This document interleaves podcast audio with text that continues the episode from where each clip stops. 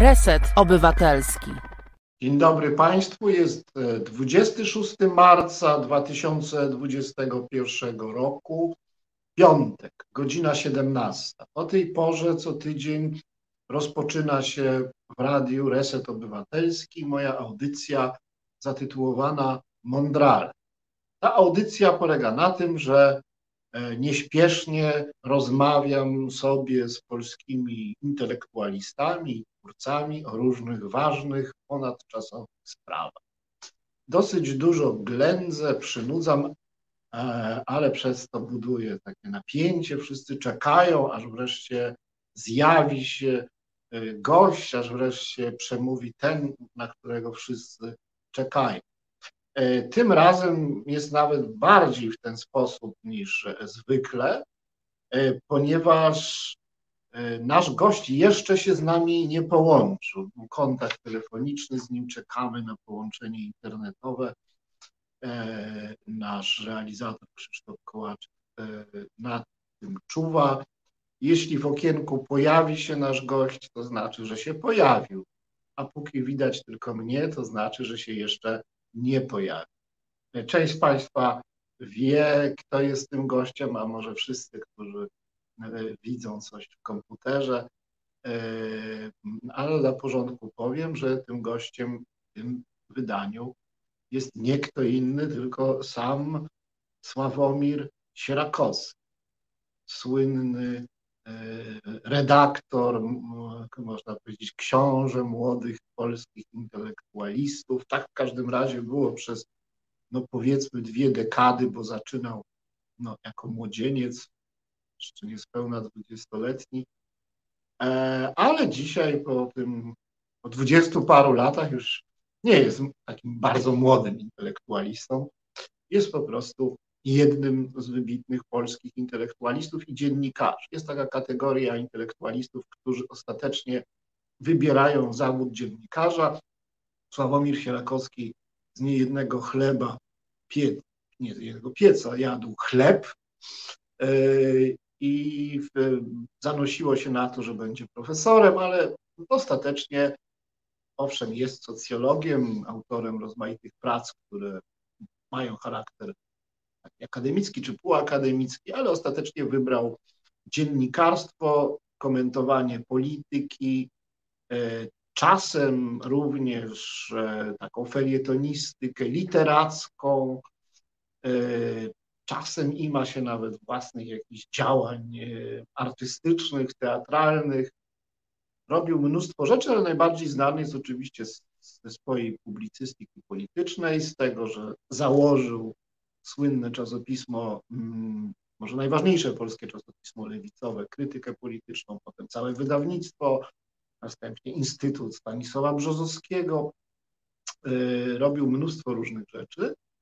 E, jego kariera się rozwija e, niebywale. Publikuje nie tylko w głównych mediach polskich, ale także za granicą, no, łącznie z New York Timesem, Także wszyscy mu bardzo zazdroszczą i ja również. E, właściwie wszystko, co pisze, jak znajduje odzew, jest e, rzeczywiście bardzo ważnym polskim dziennikarzem, intelektualistą i trochę nawet politykiem, o tyle, o ile ma wpływ na e, polityczną rzeczywistość. Ciągle go z nami nie ma, więc będę dalej mówił o nim. Nie wiem, co to będzie, jak go dalej nie będzie, po co będę to mówił, ale no, mamy nadzieję, że, że jednak się jakoś z nami połączy i zaraz, zaraz go zobaczymy. E, więc tak, każdy ma jakieś zdanie o Sławomirze Sierakowskim. To nie jest człowiek, który by kogokolwiek zostawiał mm, obojętnym. E, człowiek o zdecydowanych poglądach, o można powiedzieć E, takiej, no, można bardzo silnej, mainstreamowej w zasadzie karierze. Dość wspomnieć, że przez dłuższy czas był bardzo promowany przez Gazetę Wyborczą i samego Adama Michnika, chociaż gazeta nie jest jakimś szczególnie, jakimś szczególnie lewicowym medium. Potem to może bywało i różnie. Teraz Sławomir Sierakowski stał się dla mnie jakimś rodzaju kolegi z pracy, ponieważ jedna z jego afiliacji obok krytyki politycznej i jednego z think tanków zachodnioeuropejskich, który się nazywa German Council of Foreign Relations, jedna z jego afiliacji to mm, tygodnik Polityka, gdzie również i ja pisuję. Sierakowski jest człowiekiem lewicy, który dosyć zdecydowanie e, broni takich no, egalitarystycznych, feministycznych e, e, pozycji przeciwko różnym uroszczeniom elitarystycznym i, i establishmentowym. No niemniej jednak to tak się jego jakoś życie i kariera potoczyły, że chcąc nie chcąc się wśród jakiegoś establishmentu E, znalazł.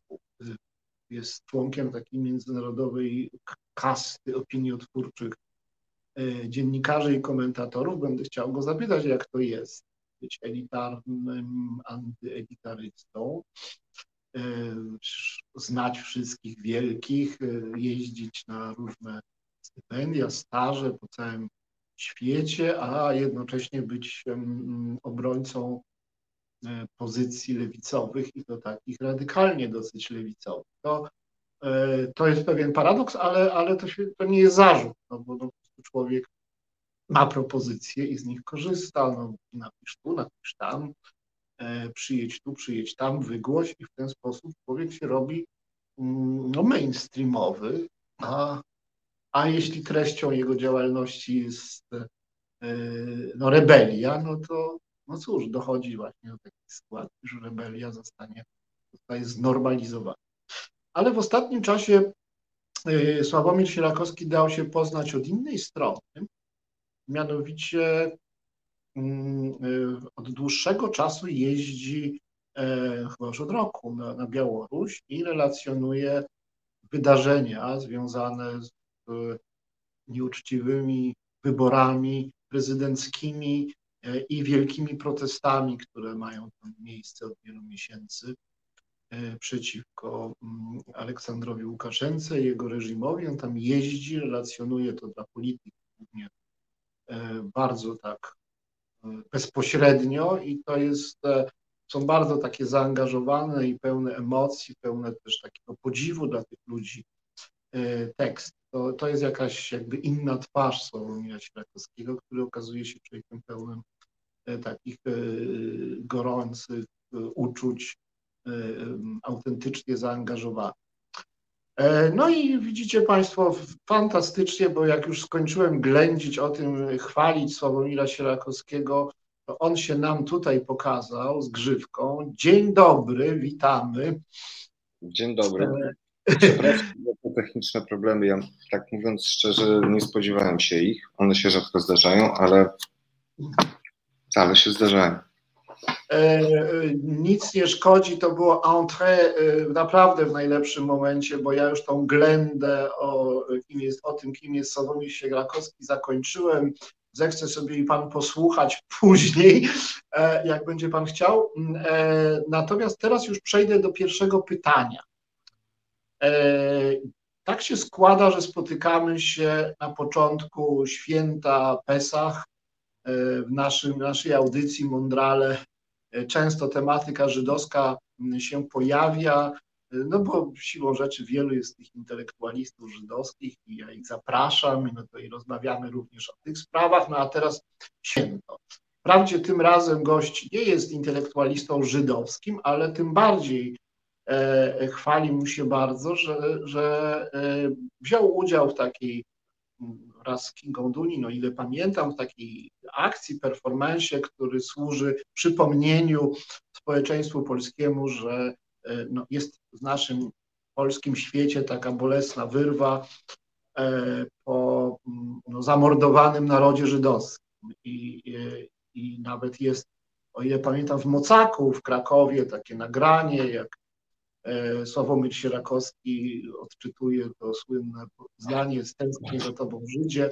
No w każdym razie wielkie dzięki za, za to zaangażowanie. E, bardzo to doceniam, zwłaszcza że jak osoby nie mające żydowskiego pochodzenia w w to angażują. Więc tak na początek, z okazji święta, chciałem zapytać Pana o, o to, co jest w tle. Zlały się, zlały się panu dwa dzieła sztuki. Jeden Jael Bartana, drugi innego artysty, ale potwierdzam uzasadnienie. e, W tym sensie, że to są Tęsknię za tobą życie to jest inny artysta. Jael Bartana to jest jeszcze inna artystka, rzeczywiście autorka takiej trylogii, która co ciekawe z powodu decyzji polskiego rządu reprezentowała nas jako jedyna niepolskiego pochodzenia artystka na Biennale w Wenecji rzeczywiście to, to, to się nazywało Mary Koszmary na samym początku, ten pierwszy, pierwszy, pierwszy film.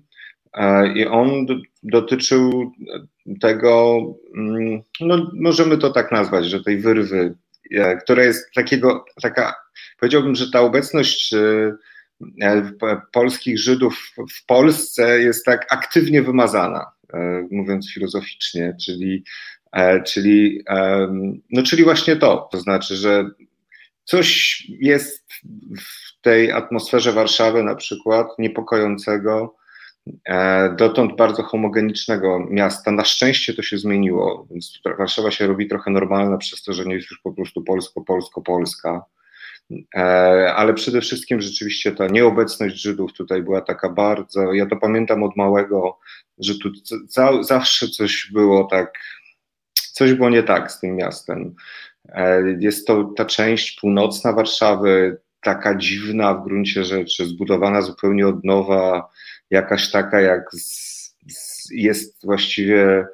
E, no tak jak powiedziałem, jest ta, ta nieobecność Żydów jest bardzo, bardzo widoczna, odczuwalna, mocna, a zarazem splot historii, tożsamości e, tych dwóch etnosów jest też tak mocny, zresztą nie tylko dwóch, ale tych chyba najbardziej, że, że, em, że dla mojego pokolenia, no dla mnie w każdym razie, to było zawsze bardzo takie problematyczne.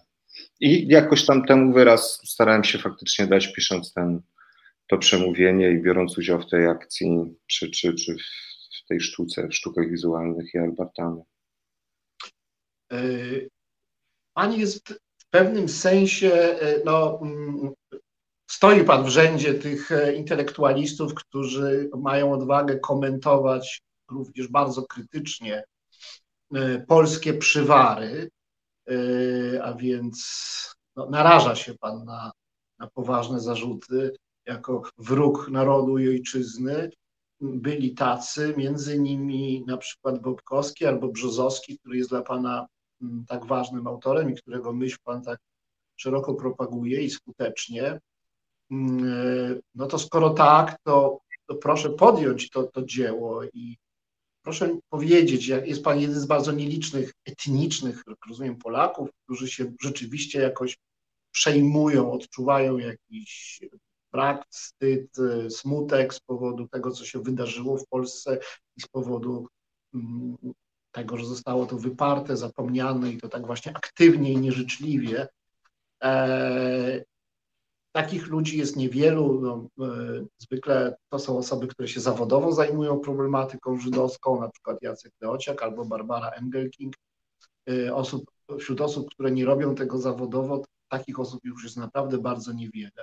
Ale myślę, że właśnie Państwo macie większe prawo niż inni, m, żeby m, komentować sprawę. Czyli coś, co dawniej się nazywało sprawą żydowską, dzisiaj nie używamy tego zwrotu, bo ma jakieś takie nieprzyjemne w tle konotacje, no ale powiedzmy sprawa, sprawę stosunków polsko-żydowskich, miejsca Żydów w pamięci e, Polaków, e, zakłamania tej pamięci, zakłamania kwestii antysemickiej.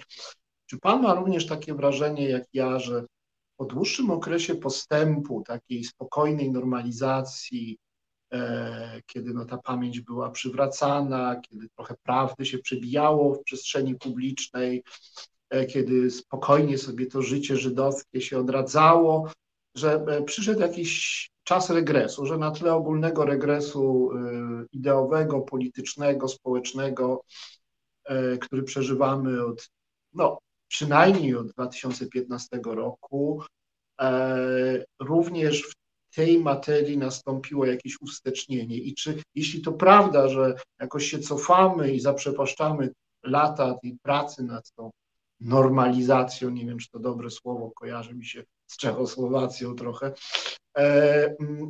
to czy to jest do odbudowania? Czy to jest taki krok wstecz, żeby zrobić dwa kroki do przodu, czy to po prostu jest marnowanie dorobku?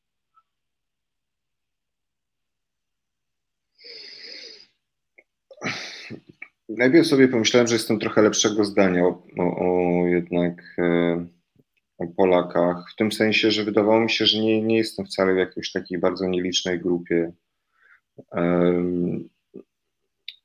Wydaje mi się, że też dla mojego pokolenia, o którym można mówić e, różnie, e, też mm, jeśli chodzi o stosunek do polityki, do niedawna krytycznie, w tym sensie, że takiego trochę może mm, braku zaangażowania, myślę masowo raczej niż środowiskowo.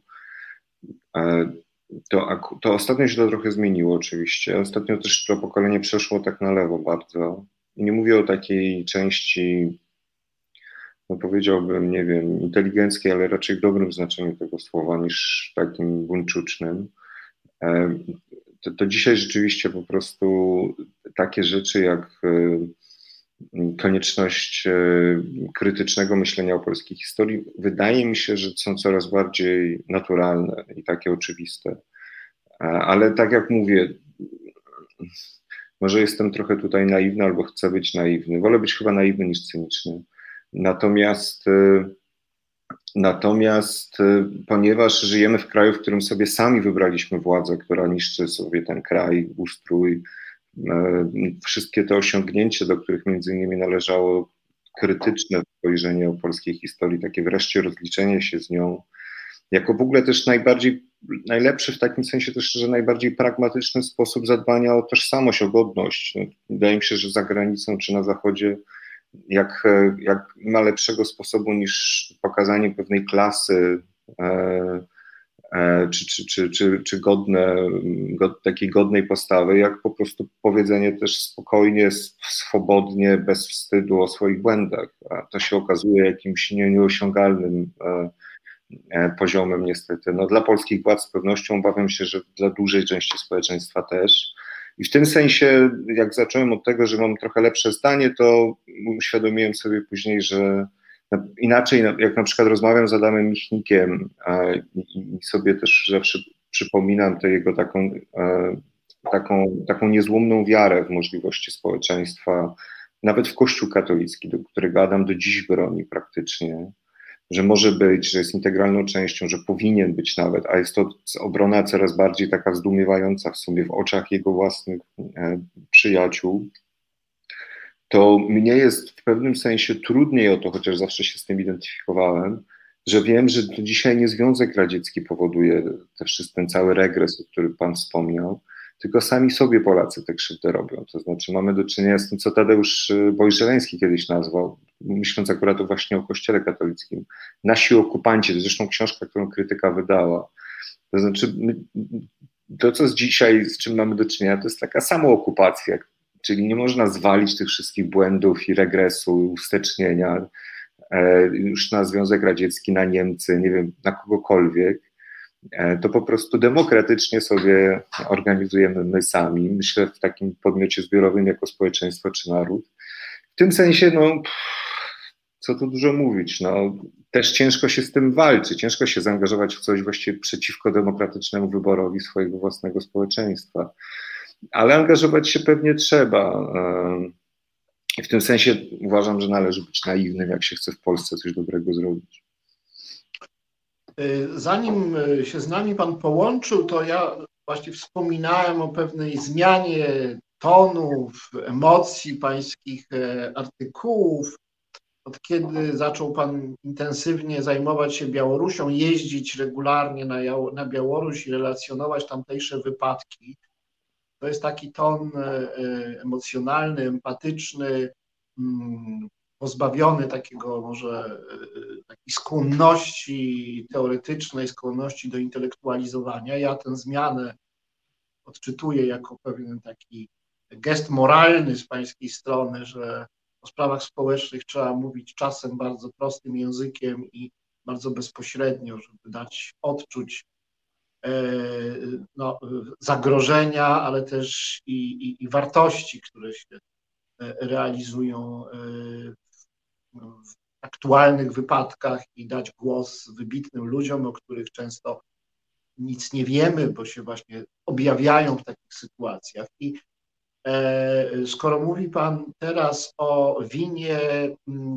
i zdolności narodów do no, przezwyciężania tej winy, to skojarzyło mi się to właśnie z Pańską ostatnią działalnością na Białorusi, no bo to jest taki naród, który był no, pół drogi jakoś w procesie tym narodotwórczym budowania świadomości narodowej zatrzymany. E, naród, który zawsze e, żył w obrębie Rosji carskiej, potem, potem Rosji, Rosji sowieckiej, częściowo Polski w dwudziestoleciu.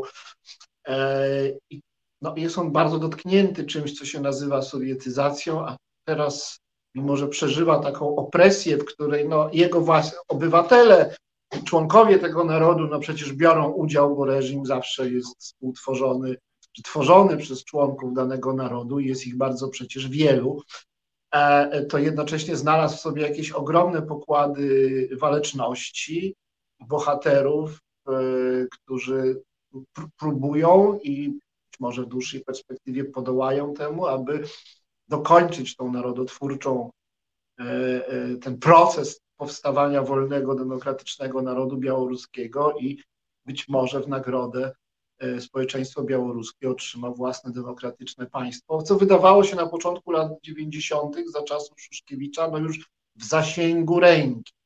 I czy mógłby Pan odnieść ten problem winy i, i bohaterstwa które gdzieś tam, czy, czy tej, tej siły moralnej, która, która tkwi wewnątrz narodu, do tej sytuacji białoruskiej, która chyba jednak jest znacznie trudniejsza e, niż, niż nasza mimo wszystko i, wręcz dramatyczna. No w tym sensie mógłbym odnieść, że idziemy w przeciwnych kierunkach. To znaczy Polska sobie mm, no właśnie demontuje to, co Białorusini takim dużym wysiłkiem i naprawdę dużym poświęceniem próbują osiągnąć.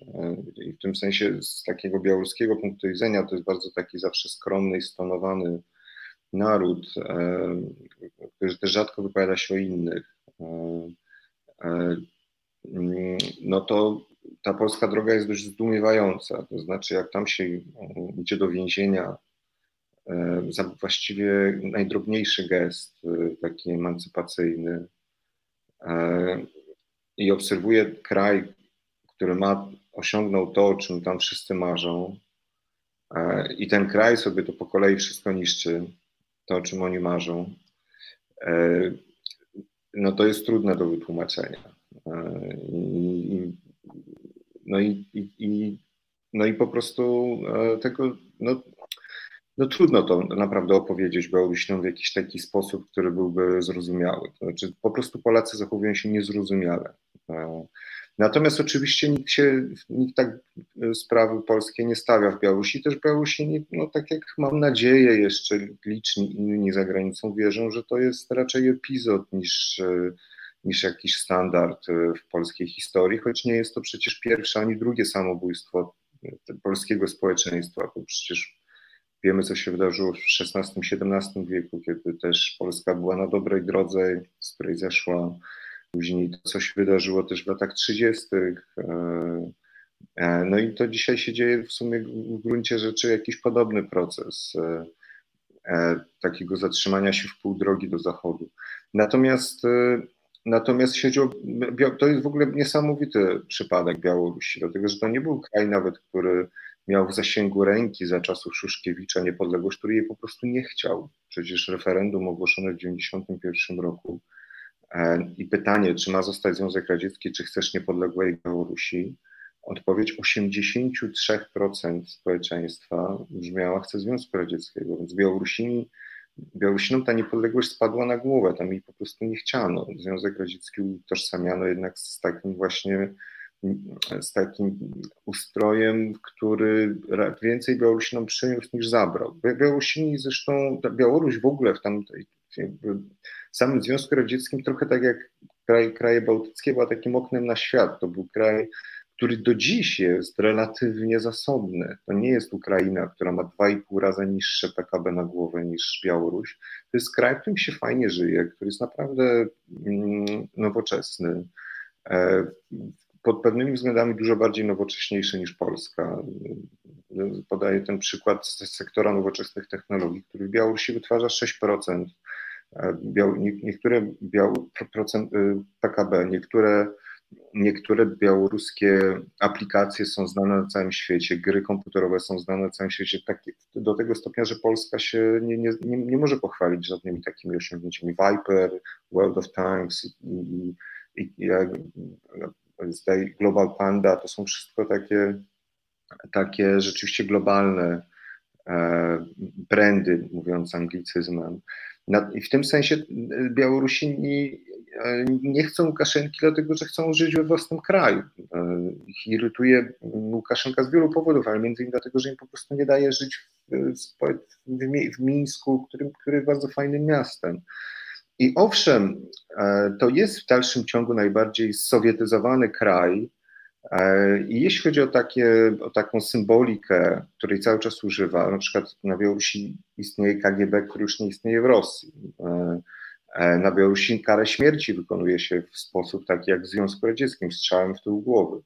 To są oczywiście rzeczy, na które społeczeństwo nie ma wpływu i nie to sobie wybierało. To są raczej pomysły właśnie takich psychopatów jak, jak, jak, jak, jak, jak Łukaszenko i jego zgraja, bo też to jest, mm, bo to jest rzeczywiście taki przypadek kraju, który z jednej strony przechodzi taki swój nacjonalistyczny, ale raczej w anglosaskim znaczeniu tego słowa moment, który jest w pewnym sensie niezbędny na drodze do zbudowania własnego społeczeństwa. Tak jak na Ukrainie ten moment taki nacjonalistyczny był trochę bardziej agresywny, ale, ale też niezbędny. I to też trzeba rozumieć, że że, że, że, że po prostu nie, ma, nie będzie własnego nowoczesnego e, społeczeństwa bez przejścia też przez pewną taką gorączkę, powiedziałbym, taką gorączkę. No w Polsce to z kolei nawiązuje do tego, co Maria Janion pisała, gorączce romantycznej. Romantyzm polski i wschodnioeuropejski zawsze miał ten moment narodowy.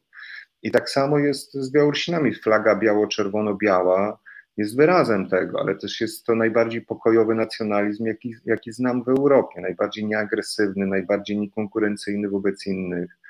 A, a zarazem jest to kraj, którym bardzo, którym jest chyba naj, najdłuższa droga do, do, do, do zbudowania tego społeczeństwa. Tam, tam 10% ludzi mówi po białorusku.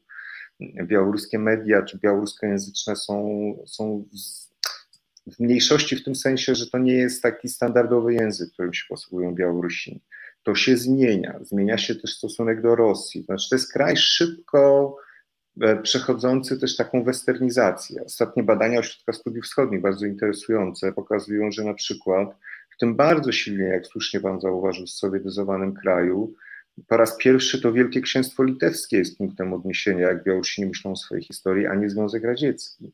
To jest też kraj, który się uważa i dumny jest z tego, że jest w gruncie rzeczy kulturowo częścią wspólnego takiego litewsko-białoruskiego e, mm, projektu historycznego, czy, czy takiego właściwie takiej kultury wspólnej, kultury politycznej. I to jest prawda. W Białorusi jest czysto. W Białorusi się, jak się pracuje, to się pracuje. Jak się coś zaczyna, to się kończy. To jest kraj rzeczywiście etosu pracy, który znamy e, z Litwy, który zresztą w pierwszej, drugiej Rzeczpospolitej zawsze był czymś, czego Litwa, a nie korona. Wtedy był ten podział Litwa i korona. I to w koronie e, były właśnie słabe drogi, tak się pracowało na pół gwizdka, Litwa była czysta. Czesław Miłosz się z tego zawsze cieszył i Litwini się czuli tacy trochę lepsi pod tym względem. I faktycznie nawet opozycjoniści białoruscy mówią, Białoruś jest krajem Europy Północnej. I muszę powiedzieć, że, że, że każdy, kto nie był w Białorusi a mówmy jednak w Białorusi, tak jak w Ukrainie, bo na Białorusi i na Ukrainie to brzmi trochę jakbyśmy mówili o regionie, a nie o kraju. Więc, e, więc, więc to też warto o tym pamiętać, bo to nikt się za to nie obrazi w Białorusi, ale myślę, że będzie im trochę miło, że, że, że, się, że o takich rzeczach pamiętamy. Ja się też tego musiałem nauczyć. W każdym razie to, to, jest, no to jest kraj, który ma bardzo wiele atutów, który jakby dostał swoją szansę, to myślę szybko by stał się takim jednym z tygrysów Europy. No i życzmy tego i też próbujmy, nie musimy im tylko kibicować, możemy im pomagać wpłacając na media białoruskie, wpłacając na fundusze Solidarności, które pomagają nie tylko represjonowanym, ale w ogóle strajkującym. E, no, my, my możemy bardzo, my możemy właściwie wziąć udział w tej, w tej, w tej, w tej e, walce Białorusinów o swoją niepodległość, więc bierzmy.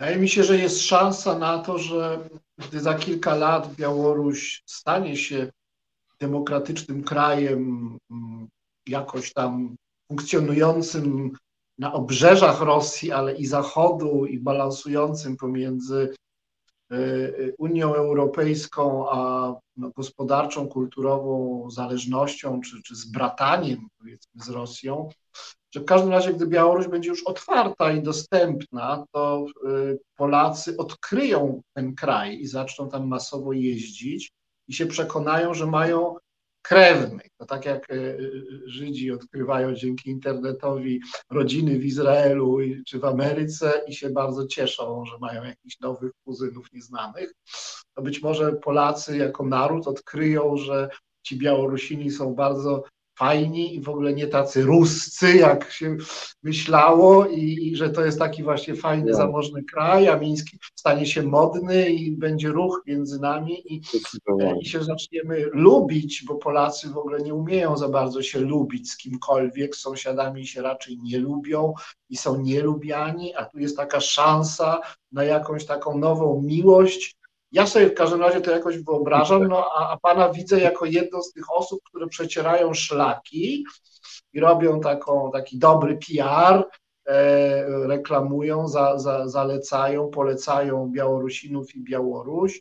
I to myślę, że to jest bezcenne i że to pańskie zaangażowanie w tych latach obecnych będzie jeszcze długo procentować. E, no, w, nie będzie pan ambasadorem polskim w Mińsku, bo przypuszczam, że już za wysoko pańska kariera się rozwinęła, ale kto wie, może na starsze lata. W każdym razie ta przygoda z Białorusią no, wydaje mi się. Nie mam, nie mam nic przeciwko. Dobrze, to proszę mnie wtedy e, e, zaprosić. zaprosić, to ja bardzo chętnie skorzystam z darmowego noclegu w ambasadzie. E, e, żartuję sobie, ale ja mam bardzo wiele tej e, sympatii i tego zrozumienia dla Białorusinów jako właśnie nie jakichś tam mniejszych Rosjan, czy czegoś dziwnego wciśniętego między Litwę, Rosję, Ukrainę i Polskę, co właśnie, to, to wiem, że to jest bardzo niedobre, bardzo mm, niesprawiedliwe myślenie o Białorusi, ale ja to wiem dlatego, że się kilka razy już wiele lat temu stykałem z działaczami różnymi białoruskimi, kulturalnymi, powiedzmy, działaczami, redaktorami. I wiem, że w Mińsku jest inteligencja, jest taka, można powiedzieć, trochę w starym stylu, tak jak w Polsce była, a teraz już jakoś zanika. E, miałem okazję to, to widzieć, więc wierzę, ale większość Polaków jeszcze nie wierzy, że tam coś jest, poza tym, że są szyny, które prowadzą E, w kierunku, przez Mińsk, w kierunku Smoleńska na, na Moskwę. E, ale to wszystko przed nami. Także e, cieszę się, że Pan jest tym heroldem tej Białorusi i myślę, że to jest świetna przeciwwaga dla Pańskiej działalności po drugiej stronie mm, mm, świata zachodniego, bo zakładam, że, że Białoruś dzierży tą zaszczytną funkcję, piastuje wschodniej flanki Zachodu, takiej strażnicy Zachodu, że nie my, tylko oni, e, e, ale Pan przede wszystkim jest związany z Zachodem. Za chwilę zagramy sobie piosenkę, ale ja tak zawsze przed piosenką zadaję pytanie do namysłu. No, zrobił Pan dużą karierę, e, jeździ Pan na różne stypendia do różnych krajów, zna Pan różnych ważnych Y, intelektualistów i polityków na Zachodzie, pisze pan do zachodniej prasy. No, to jest w warunkach wschodnioeuropejskich bardzo wyjątkowe. Jest tylko kilka takich osób w Europie y, Wschodniej, które mają taką pozycję. Trzeba to panu oddać. To jest rzeczywiście niezwykłe osiągnięcie. No ale no, w związku z tym stał się pan chcąc, nie chcąc, trochę członkiem takiego międzynarodowego establishmentu opiniotwórczego, dziennikarsko-akademickiego. E, I będę musiał pana zapytać, jak to jest, czy wy, jako właśnie taka międzynarodowa klasa intelektualna, mm, no, dotrzymujecie kroku historii, czy zdajecie egzamin, czy nie jesteście nazbyt e, e, burżuazyjni i zadowoleni z siebie, e, czy można się spodziewać po tych międzynarodowych public intellectuals, nazwijmy to w ten sposób, można się spodziewać wyznaczenia jakichś nowych kierunków, jakichś nowych idei na czasy no, post-trumpowskie i post-covidowe, oby takowe nadeszły. E, a więc to będzie pytanie o cenę do tego środowiska, do którego Pan wszedł, e, o jego potencjał e, i no, o to, czy może coś już teraz macie światu do powiedzenia, mm, poza tym, że ostrzegacie przed faszyzmem, co oczywiście jest słuszne, i namawiacie do integracji europejskiej, w czym Pan ma osobiste zasługi. Pamiętam jeszcze sprzed wielu lat takie apele pańskie E, w tej sprawie, e, ale czy coś możecie powiedzieć o e, najbliższych latach, zwłaszcza coś optymistycznego? To jest pytanie na za pięć minut, bo teraz będzie piosenka. Nasz realizator, jak zwykle, puści nam jakąś bardzo ładną i mądrą i nieznaną piosenkę. Panie Krzysztofie, bardzo proszę. Słuchasz Resetu Obywatelskiego. Reset Obywatelski działa dzięki Twojemu wsparciu. Znajdź nas na zrzutka.pl. Dzień dobry. W drugiej części e, programu Mondrale, nadawanego co piątek od 17 do 19. E, dzisiaj jest 26 marca. E, naszym wydawcą dzisiaj jest pan Piotr Tomaszkiewicz, za co bardzo dziękuję. Pilnuje nas e, pan Krzysztof Kołaczek e, jako realizator. E, naszym gościem jest, jak mam nadzieję, wiecie Państwo, pan redaktor Sławomir Sierakowski. Zanim oddam mu głos, przypomnę swoje pytanie sprzed piosenki. Chcę prosić, jak zawsze, co tydzień, żeby pamiętać o nas. Jesteśmy radiem obywatelskim, nie nadaje reklam, e, utrzymuje się wyłącznie z e, datków słuchaczy. Pracujemy tak na wpół honorowo, mm, bardzo nisko kosztowo, ale zawsze potrzebujemy jakichś kwot, więc bardzo prosimy pamiętać o nas na zrzutce.pl. E, to są programy nadawane na żywo, ale tak jak w przypadku wszystkich innych właściwie mediów elektronicznych dzisiaj, jednocześnie powstają z tych nagrań mm, no, podcasty i, i, filmy na żądanie. Filmy odkładają się na kanale Mondrale na YouTubie, a podcasty nasze w komplecie są dostępne mm, na podcastach Google i na podcastach Spotify. E, mam nadzieję, że tam będą po wieki wieku. E, a teraz wracamy do, do tej rozmowy naszej z redaktorem Sierakowskim. Pytanie wiąże się e, z jego bardzo spektakularną aktywnością jako mm, dziennikarza i intelektualisty międzynarodowego, dobrze osadzonego na Zachodzie. Mm, no i zapytałem o to, czy intelektualiści e, zachodni, opiniotwórcze kręgi po obu stronach Atlantyku mają coś teraz trudnych bardzo czasach ważnego do powiedzenia no, społeczeństwom współczesnym, w tym nam. Trochę pan przesadza z tymi pochwałami jednak, to powiedzmy sobie, e, ale mm,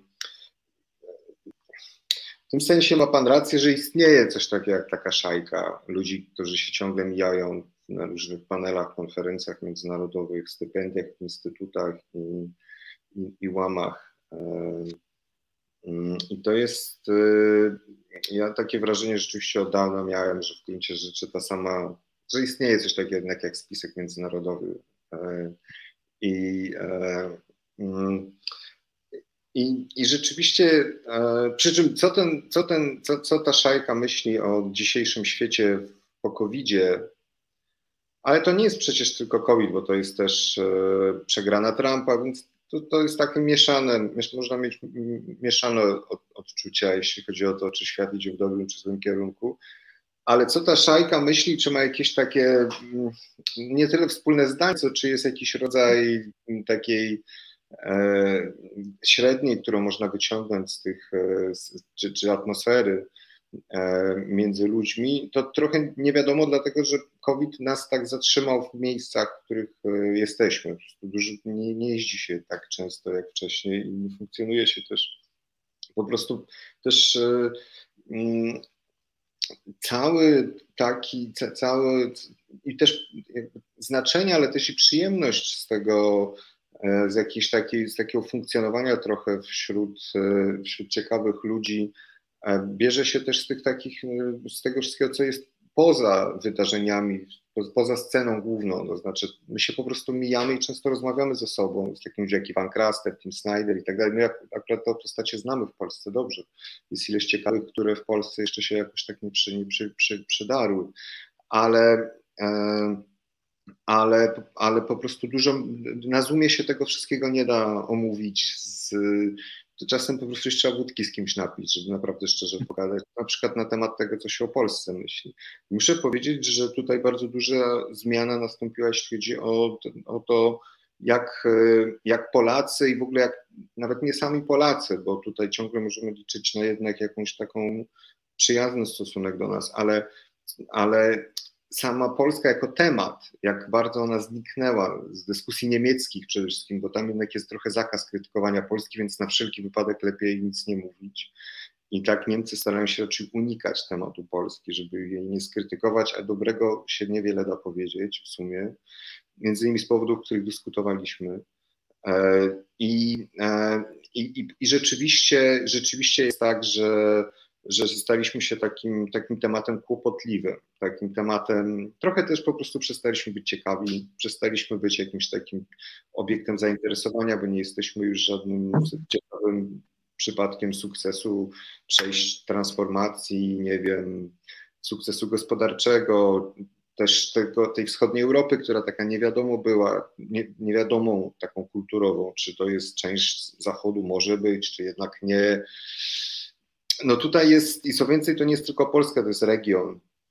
E, w region na przykład, który jeśli popatrzeć na to, tak nawet statystycznie, to w którym populiści są głowami państwa lub są przynajmniej w koalicji rządzącej, w tak dużej ilości państw, że jest to nieporównywalne zjawisko do tego, co się dzieje na Zachodzie. E, I na Zachodzie ten populizm, nawet jak się pojawia, jak w Stanach Zjednoczonych, rzeczywiście jest raczej epizodem niż standardem. I e, więc krótko mówiąc, nie wiem, to znaczy nie wiem, jak dzisiaj, e, jak, jak się dzisiaj tak myśli, powiedziałbym, e, czy, czy w takim sensie bardziej zbiorowym, jako jakiegoś podmiotu zbiorowego, czyli ludzie na przykład, którzy piszą Project Syndicate albo którzy piszą do, do działu opinii, nie wiem, New York Times czy, czy, czy, czy, paru innych, czy w paru innych miejscach się pojawiają, albo na tych samych festiwalach takich corocznych, na których się też często e, te same osoby spotykają, co jest dobre i złe oczywiście, bo, bo, bo, bo dobrze byłoby też po prostu poznawać zdanie ludzi, którzy są na przykład bardzo ciekawi w Polsce, byliby gwiazdami na świecie, ale z powodu także tego, że nie mają takiej potrzeby, nie, nie, nie, nie, nie, nie funkcjonują w takim obiegu międzynarodowym, a byłoby to bardzo korzystne dla, dla wszystkich.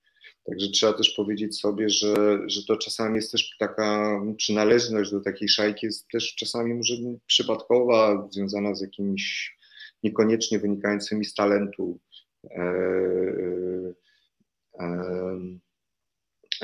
walorami czy, czy, czy powodami.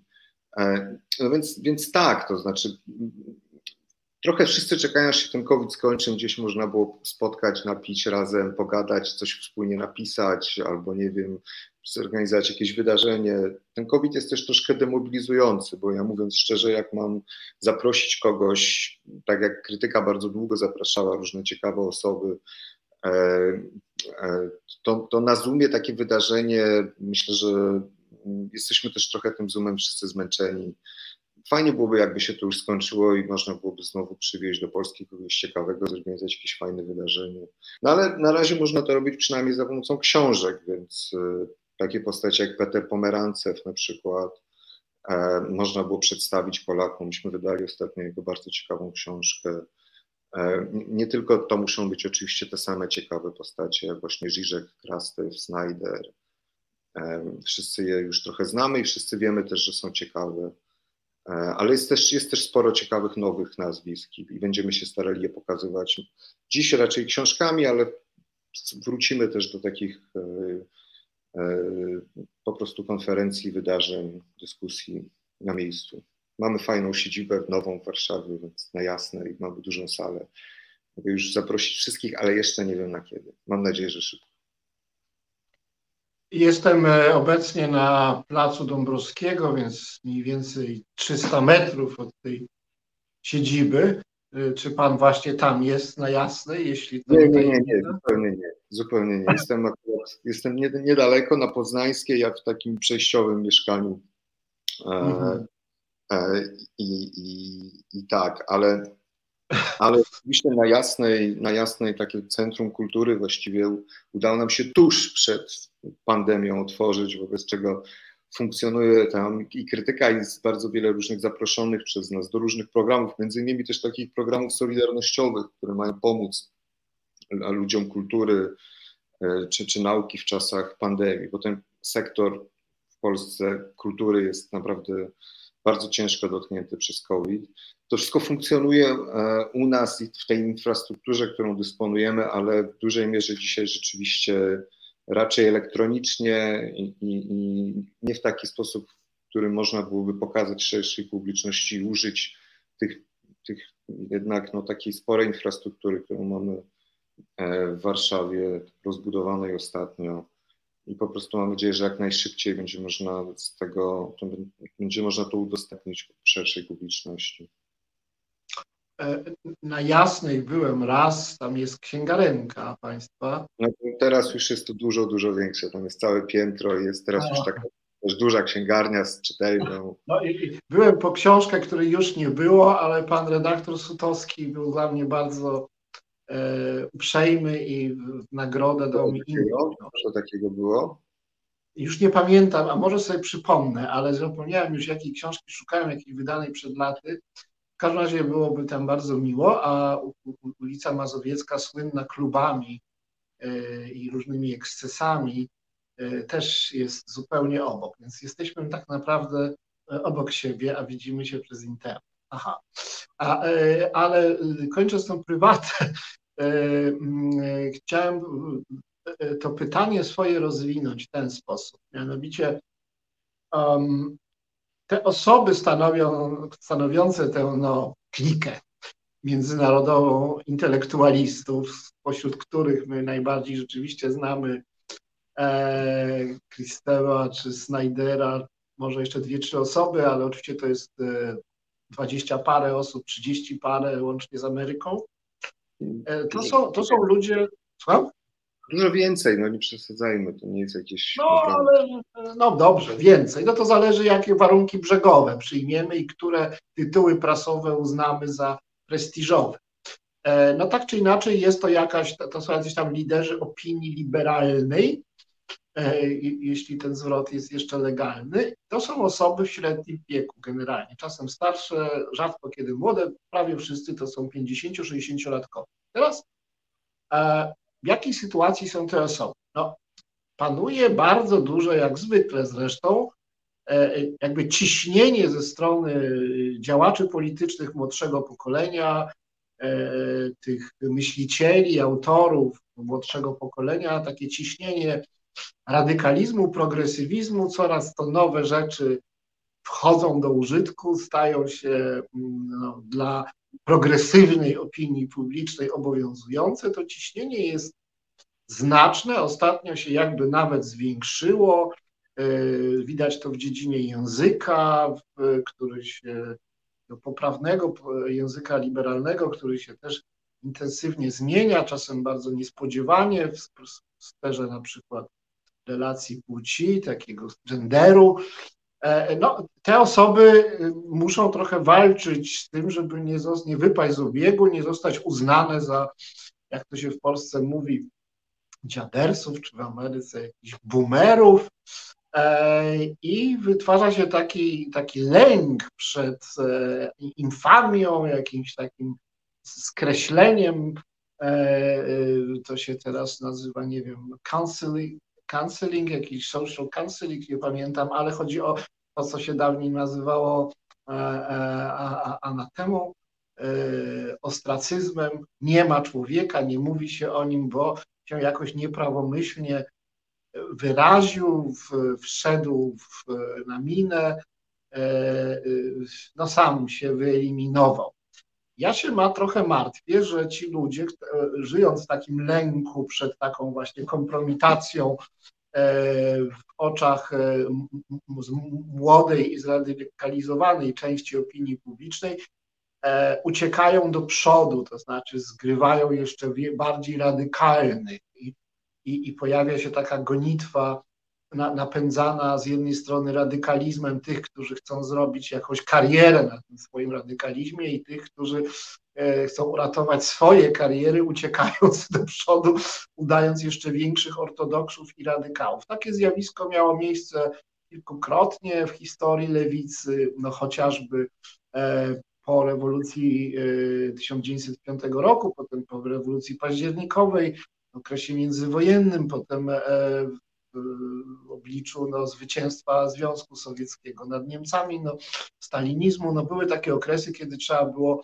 albo uciekać do przodu, się radykalizować, albo no, można było rzeczywiście wypaść z obiegu. Ja obawiam się, że znowu takie zjawisko jest.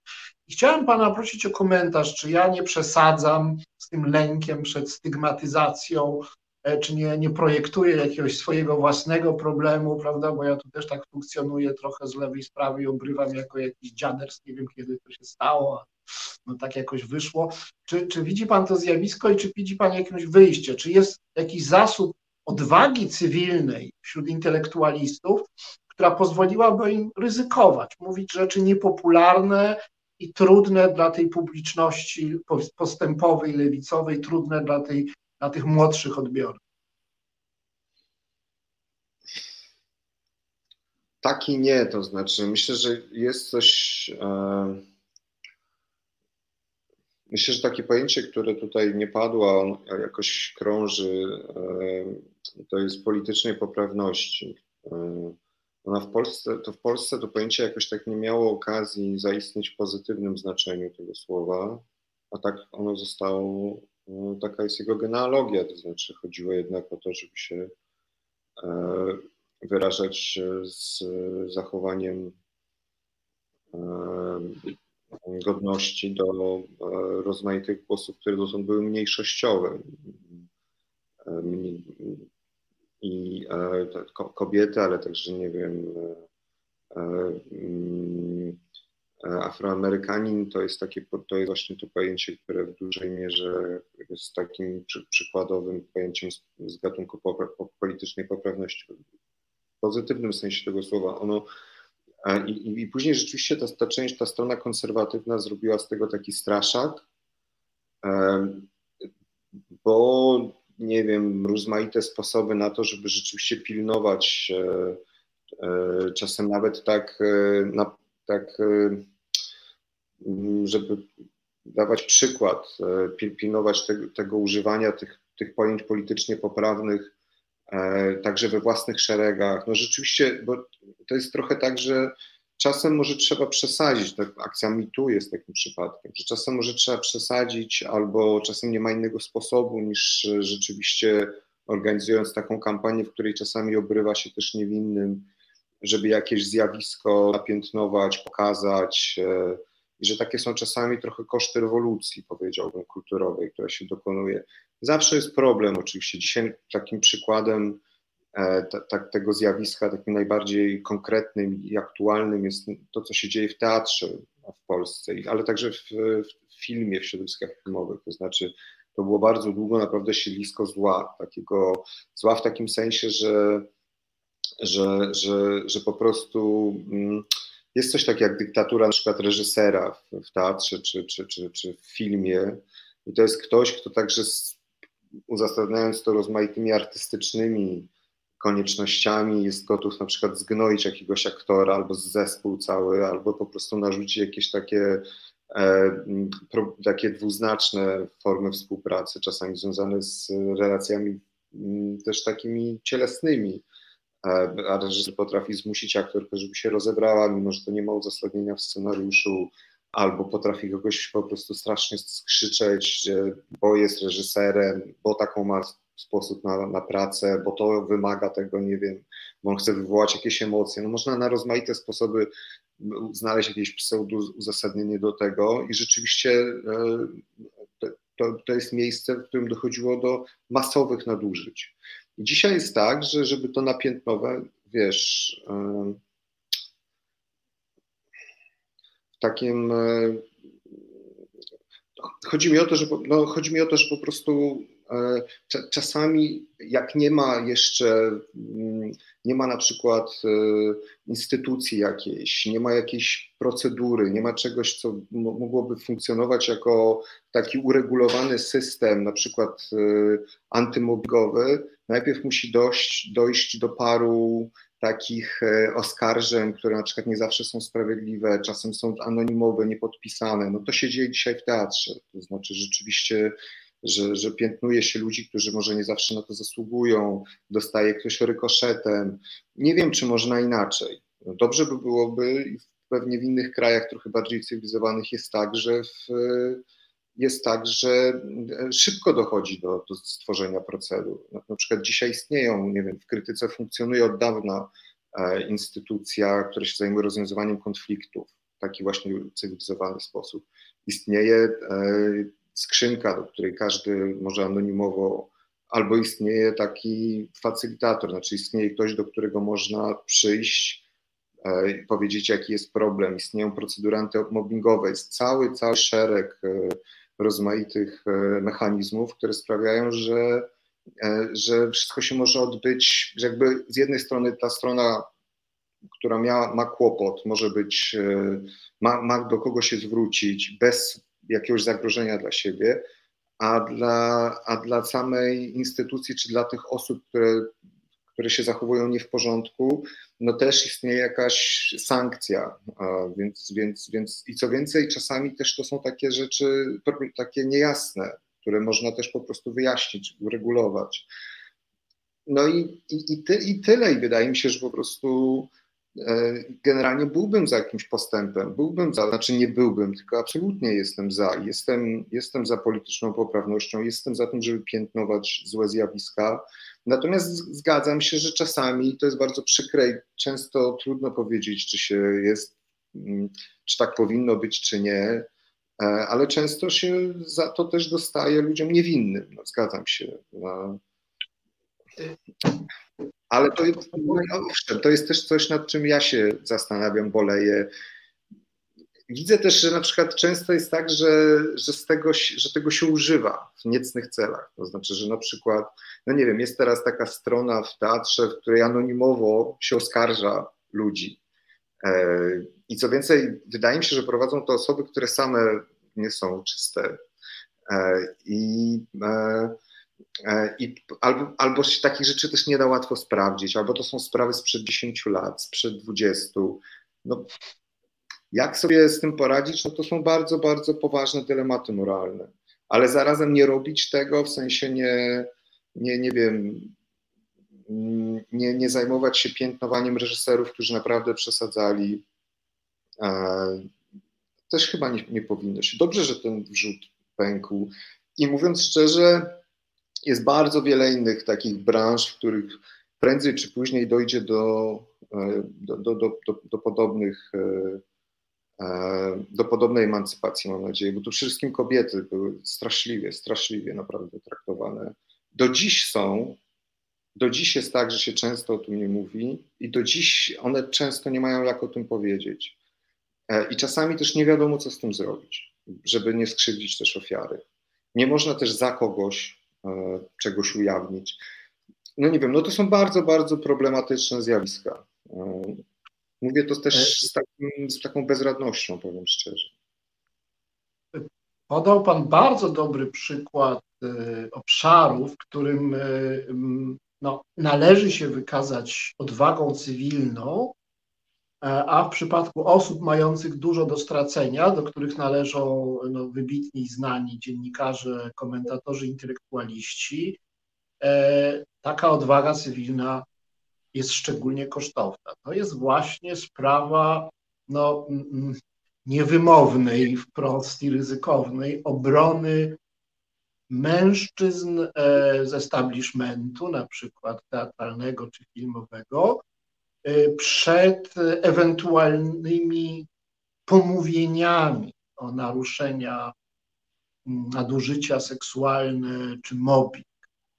E, ciekaw jestem, czy wśród lewicowych komentatorów w ogóle spotyka się osoby, które no, dałyby, że tak powiem, świadectwo temu zagrożeniu moralnemu i stanęły po stronie tych, którzy mogą być skrzywdzeni, nawet jeśli są winni, mogą być skrzywdzeni pomówieniami.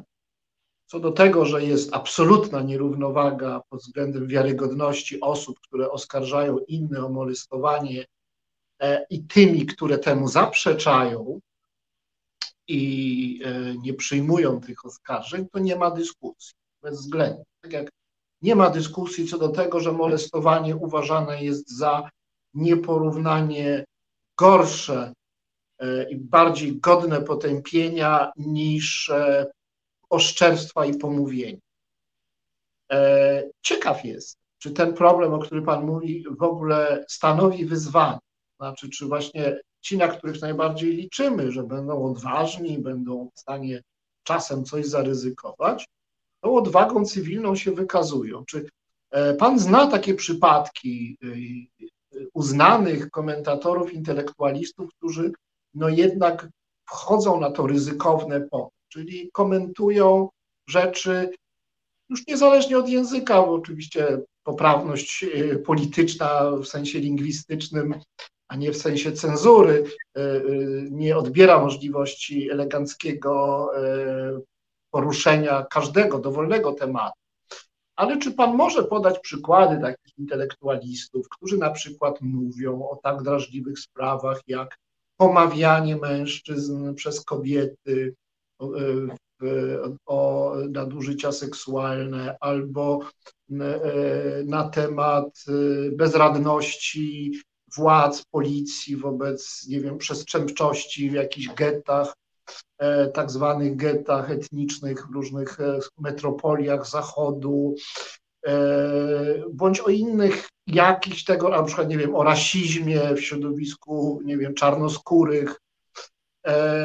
Czy pan zna przykłady intelektualistów, którzy mają tego rodzaju odwagę? Nie no, jasne, no, tak naprawdę ich wcale nie jest mało. Podam dwa przykłady z takiego, takie bardzo e, konkretne, nie niszowe, tylko przeciwnie, ze środka mainstreamu. Jeden przykład to jest, e, ale też od razu zaznaczę, to nie jest moje pierwsze zmartwienie. Znaczy moim pierwszym zmartwieniem są jednak e, osoby z grup takich underprivileged, czyli takich po prostu, które są po prostu, że są raczej kobiety mniejszości, które, o które się w pierwszej kolejności martwia, a nie mężczyźni zazwyczaj z establishmentu, którym grozi pomówienie. To jest oczywiście bardzo przykre i to się zdarza, ale myślę, że myślę, że, że i to jest oczywiście krzywda jakaś, ale, mm, ale to, to nie jest chyba tak, jeśli mamy myśleć tak grupowo, jednak to to nie jest tak, jak mówię, moje pierwsze zmartwienie. Ale oczywiście to się zdarza. Podam przykład, który jest niejednoznaczny jak, jak pan wie, takie chyba najbardziej prestiżowe na świecie pismo e, The New York Review of Books, które, e, którego przez no, dekady naczelnym był Robert Silvers, e, który zmarł w pewnym momencie i zastąpił go Jan Buruma, wybitny liberalny intelektualista światowy. I pobył tym naczelnym chyba rok czy dwa, dlatego że w pewnym momencie zdecydował się na opublikowanie tekstu autora, dobrze pamiętam, kanadyjskiego reżysera chyba, który właśnie był oskarżony.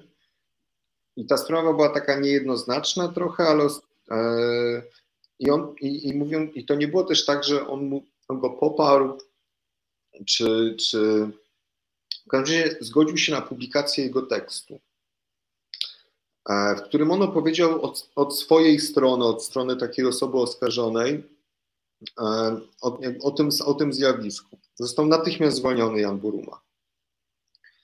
E, I to było takie, to było bardzo różne, tak odebrane bardzo ambiwalentnie wśród liberalnej inteligencji nowojorskiej, ale też światowej. To znaczy wcale nie było tak, że wszyscy temu przyklasnęli. Więc to, to, to jest jeden taki przypadek, kiedy to wcale nie jest. Ileś osób stanęło też w jego obronie po prostu. Ileś osób uznało, że to jest przesada, że, że też e, on, jakby to, to, nie, to, że to jak coś się nie wiązało z poparciem albo ty, tylko z jakim, w jakimś sensie z, z, jak, z taką ciekawością poznawczą, czy z pokazaniem też jak, to, jak, jak, jak ten proces e, w sensie ścisłym wygląda od drugiej strony.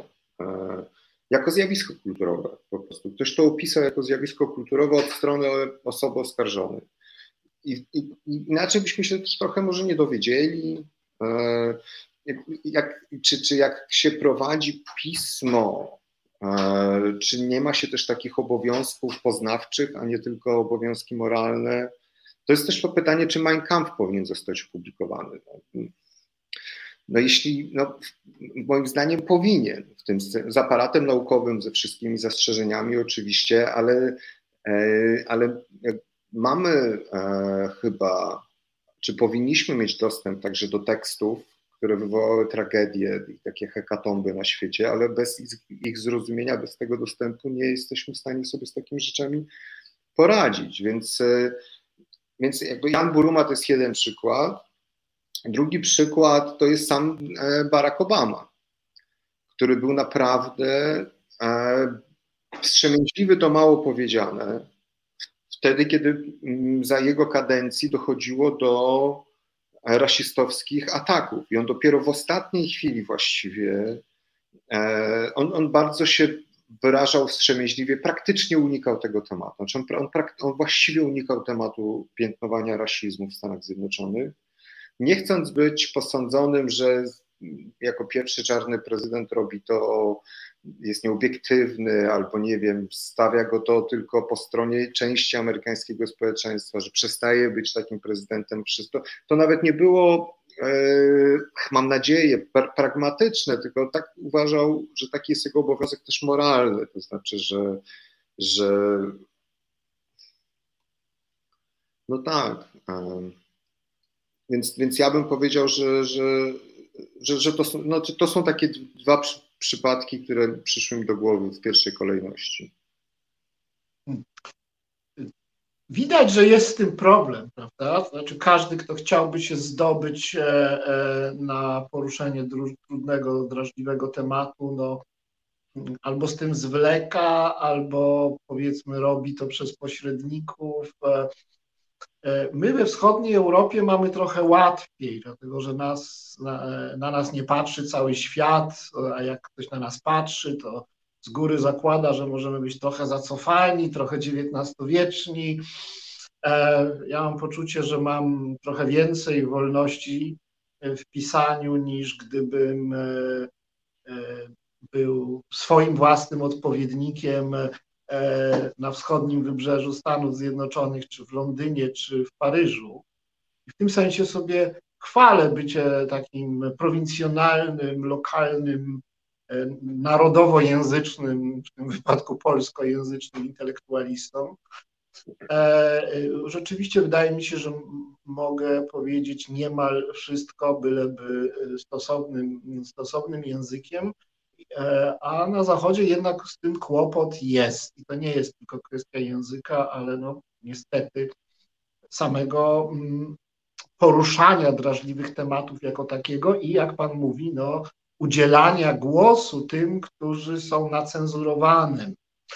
E, wydaje mi się, że e, jest coś w rodzaju politycznej pruderii, takiej autocenzury w społeczeństwach bogatych, burżuazyjnych, bo tam po prostu ci ludzie z establishmentu mm, intelektualnego mają dość dużo do stracenia. W wschodniej Europie jest łatwiej, bo no, my nie mamy aż tak wielkich dochodów, tak nikt tam tej naszej pozycji tak bardzo nie, nie zazdrości, nikt tak nie czeka, żeby nas zastąpić. To daje trochę swobody. E, cenię sobie tą wschodnią europejskość. No i właśnie e, chciałem, e, zapowiadając, że zaraz musimy zrobić przerwę na drugą ładną piosenkę i pytanie, które teraz zadam jest na po piosence, chciałem przejść do problematyki polskiej w ostatniej części naszej rozmowy. E, no pan od bardzo wielu lat komentuje polską politykę, zna pan to na wylot, ale e, no, należy pan do środowiska e, szeroko rozumianej polskiej lewicy. Dobrze, że można ją rozumieć szeroko, dzięki temu i pan się w niej mieści, i ja się w niej mieszczę. Jest to dość rzeczywiście zróżnicowane środowisko. Jest pan też jakoś tam zasłużony dla E, tej intelektualnej polskiej lewicy, która wypączkowała z siebie e, przed paroma laty partię Razem e, i pańskie środowisko też oczywiście jest bardzo opiniotwórcze. I będę chciał zapytać właśnie o to, mm, jak to jest z tą mm, polską lewicą, bo na razie stan dyskursu jest taki, że no, program socjalny czy w ogóle wrażliwość socjalna została przejęta przez populistów, w tym wypadku przez PiS, więc jakby lewica jest niezauważalna przez ogół e, i, i jest związana tym swoim jakby sukcesem, e, bo po prostu zostaje z niczym. E, jej program jest w dużej mierze jakby już wykonany, a to, co nie jest wykonane, to się dla ludzi nie bardzo różni od tego, co populiści proponują. E, tych subtelnych różnic ludzie nie, nie widzą. To jest jeden zarzut, drugi taki jest, że e, no ta właśnie, to może ta stara lewica postkomunistyczna to już rzeczywiście przejadła, odeszła w przeszłość, ale ta nowa jest taka no, przeintelektualizowana, oderwana od tych mas i chciałaby się do tych mas przymilać, ale ale masy tego nie akceptują, bo to są jednak ludzie wykształceni z dużych miast i, i nie są wiarygodni dla tych mas. Nie ma żadnych takich łączników, takich trybunów ludowych, ale za bardzo być nie może, bo lewica nie może być populistyczna, nie chce być populistyczna. No i jesteśmy w takim klinczu. Yy, a na dodatek jeszcze te partie lewicowe, no to chorują na wszystkie choroby partyjne.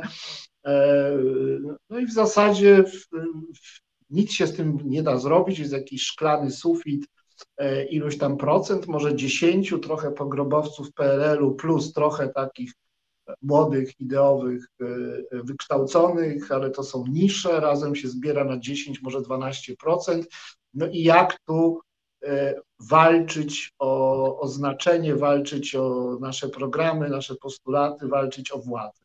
No więc pytanie sakramentalne, zawsze padające no, w rozmowach z komentatorami politycznymi pośród ludzi lewicy, co z lewicą? Nie mogło takie pytanie nie paść, e, a odpowiedź po, po piosence.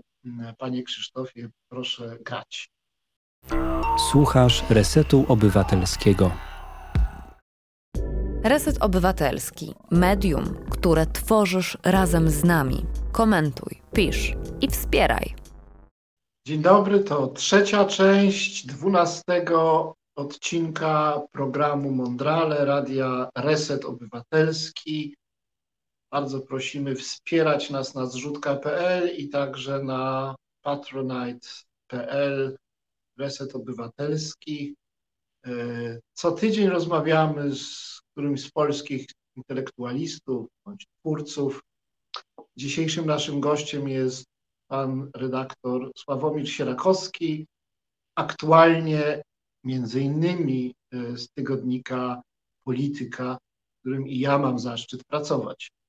E, przed przerwą zadałem pytanie sakramentalne, banalne, ale ważne. Tak z banalnymi pytaniami jest, że są ważne i nieuniknione o kondycję i perspektywy polskiej lewicy no, w obliczu pewnego wyczerpania, przechwycenia agendy lewicowej przez populistów, w obliczu pewnego nadmiaru elitaryzmu w środowiskach lewicowych, nadmiaru, pewnego rozczarowania historią partyjnego życia środowisk lewicowych.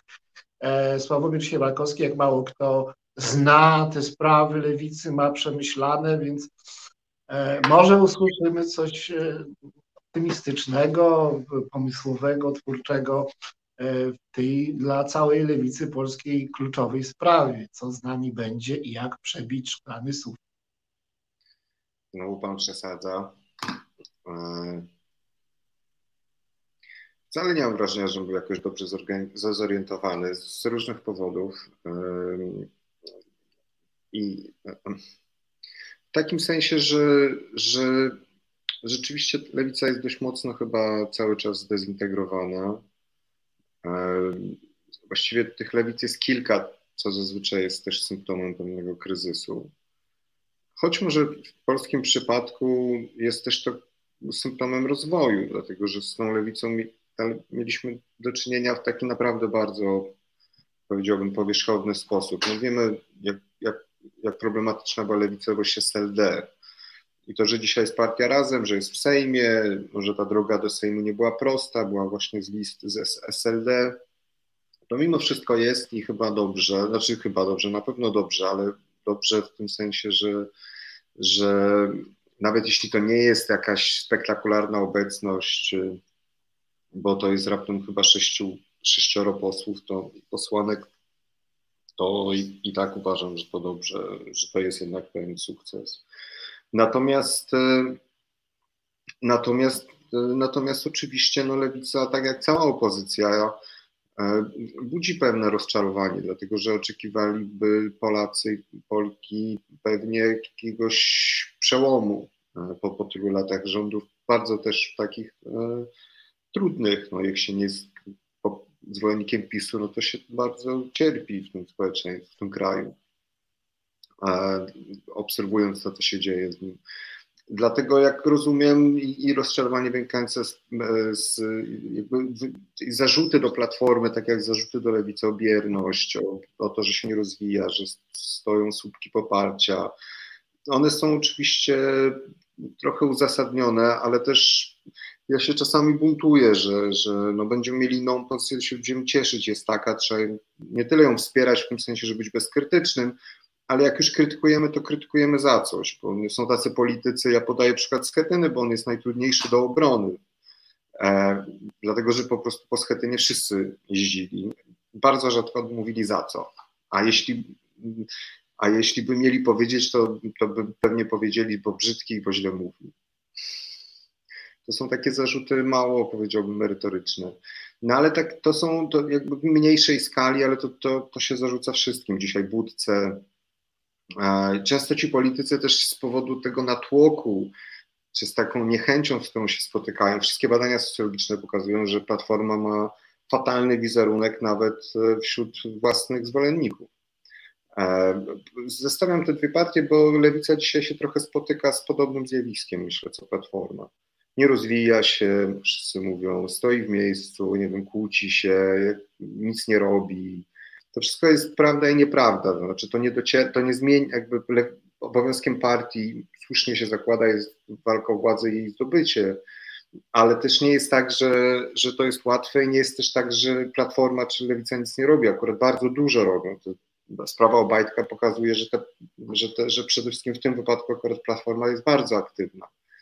E, I jest co więcej, naprawdę jest bardzo dużo w stanie pokazać to i wykazać się wiedzą i, sposób, i takim pewnym.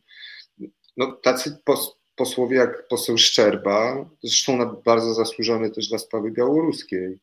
E, to jest naprawdę, jeśli chodzi o taką sztukę, którą kojarzymy zazwyczaj dziennikarstwem śledczym, to jest naprawdę bardzo utalentowany i doświadczony i skuteczny polityk. Czy to się przekłada na słupki? No przykro mi, że nie, że PiS jest aferoodporny, ale czy to jest wina opozycji, czy jednak strony społecznej, powiedziałbym. Szkoda, że afery nie kompromitują w Polsce. No ale czy to jest wina opozycji? No nie jestem pewien. Natomiast jeśli chodzi o lewicę, są też takie obszary, w których lewica, powiedziałbym, odniosła ogromny sukces. To znaczy, jeśli chodzi na przykład o sfery kultury, to istnieje tylko lewica w Polsce. No ja nie znam jakichś ciekawych, ani nawet nieciekawych, mówiąc szczerze, prawicowych reżyserów teatralnych i reżyserek. Nie znam jakoś, mówiąc szczerze, nie wiem, no już może wśród pisarzy i to raczej fantastyki jest ich trochę, ale też tak nie powiem, żebym był w stanie łatwo rzucać nazwiskami e, ludzi, którzy się identyfikują z prawicą, a są ciekawymi pisarzami. Kiedyś było trochę łatwiej z tym, jak istniał konserwatyzm, ale konserwatyzm to jest jedna z pierwszych ofiar prawicowego populizmu. Niewielu jest w gruncie rzeczy. Myślę, że też prawicowość taka polska degeneruje intelektualnie. Przecież tacy profesorowie filozofii jak Ryszard Legutko to naprawdę był wybitny, pewnie jest dalej znawca Platona, tłumacz naprawdę też e, e, no, bardzo ważnych tekstów. E, autor ciekawych książek. E, tych, tych, Zybertowicz to był ciekawy socjolog, naprawdę. Dzisiaj ci wszyscy ludzie są trochę, służą, mm, służą politykom, mają w gruncie rzeczy mały wpływ, zajmują się uzasadnianiem działań takich niecnych.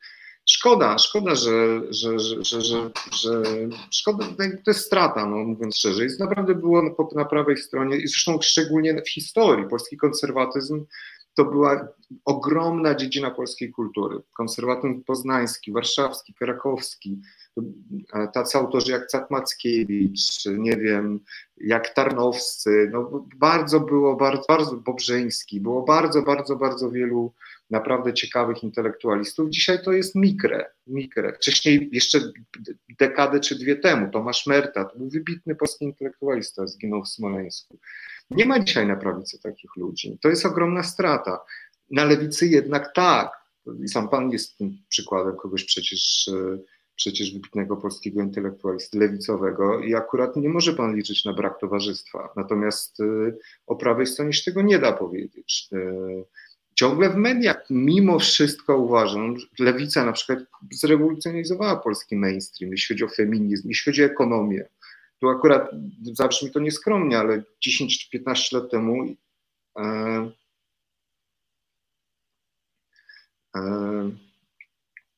no, pamiętam jak pamiętam jak 15 lat temu, 10 lat temu e, przychodziło się do, gdzieś na spotkanie i wszyscy mówili, że lewica to tylko o gejach, mówi o feminizmie, nie ma nic do powiedzenia o gospodarce. Dzisiaj jest dokładnie odwrotnie, to znaczy prawica się generalnie nie, nie ma nic do powiedzenia na temat gospodarki, za to bardzo dużo o LGBT.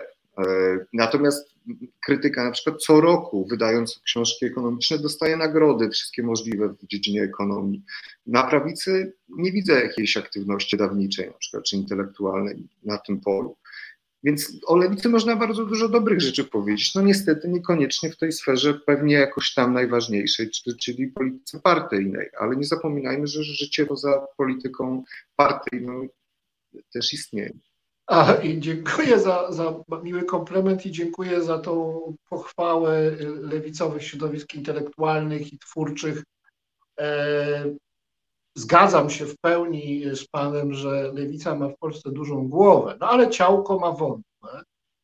Więc ja bym chciał jednak, no jednak nakłonić pana do pewnej e, no, takiego spojrzenia na realia trudne i wypowiedzi na temat tych realiów.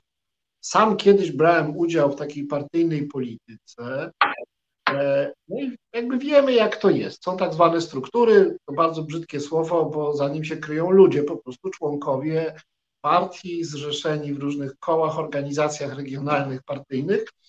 E, są więc partie, no w przypadku naszego kraju Lewica i, i Razem głównie, jest kilka jeszcze mniejszych, e, jak Unia Pracy. No i są mm, powiedzmy jakieś stowarzyszenia prowadzące działalność okołopolityczną, społeczną, wyraźnie lewicowe. I tutaj rzeczywiście jesteśmy dosyć mocni, no i tam gdzieś daleko w Warszawie i w Krakowie są jakieś tam gazety i ci intelektualiści. E, i to są te zasoby, ale do, w pewnym momencie są wybory, trzeba robić kampanie, no i ma się tych ludzi, których się ma, prawda, te tak zwane struktury. I to są różni ludzie, bo to są od starszych e, osób, e, które jeszcze były kiedyś tam w PZPR-ze. mają jakieś tam lewicową, lewicową formację, ale może trochę inaczej pojętą niż, niż współcześnie, a na drugim końcu mamy no, niedoświadczonych, młodych, często bardzo zradykalizowanych ludzi, którzy no, bardzo mają dużo ochoty na działanie, ale, ale no, są dosyć wąsko się mówi, sfokusowani na taki czy inny temat, na przykład na e, prawa LGBT czy, czy prawa kobiet. No, jest taki zasób, jaki jest. Proszę mi powiedzieć, czy jest taka szansa, żeby na przykład jak będą następne wybory, żeby no, z tych zasobów, dzięki jakiemuś inteligentnemu przywódcy, e, wykreować, wykrzesać e, taką ofertę polityczną, która mogłaby dotrzeć do no, tego naturalnego elektoratu lewicy, którym są ludzie pracy. Ja bardzo lubię ten zwrot. Do PRL-u się mówiło ludzie pracy, jak mi się to podoba. Tacy, którzy rzeczywiście rano wstają, idą do pracy e, i którzy mają różne z tym związane problemy i bolączki. E, czy, czy, to jest, czy to w ogóle jeszcze ma jakąś szansę? Czy to już po prostu jesteśmy na to skazani, że z jednej strony będą te elitarne, postępowe organizacje, dużej mierze napędzane przez młodzież, e, a z drugiej strony będą te takie no, e, partyjniackie jednak, takie właśnie starego typu organizacje, gdzie ostatecznym rozrachunku ton nadają e, starzy towarzysze, czy młodzi towarzysze, ale jednak towarzysze. Czy, czy jesteśmy skazani na to, na ten dualizm, kadrowa partia z całą jej skłonnością do samodegradacji, i cynizmu, a z drugiej strony no, amatorskie ruchy społeczne, które są nieprzekładalne na sukces wyborczy. To też no, jest jakaś, jakiś potencjał, czy tu chodzi o przywództwo, czy tu chodzi o pieniądze, czy tu chodzi o język, który trzeba wykreować, e, czy tu trzeba czasu, doczekać się, aż e, pewne idee się ugruntują w społeczeństwie i ludzie zobaczą, że to lewica jest ich rzeczniczką.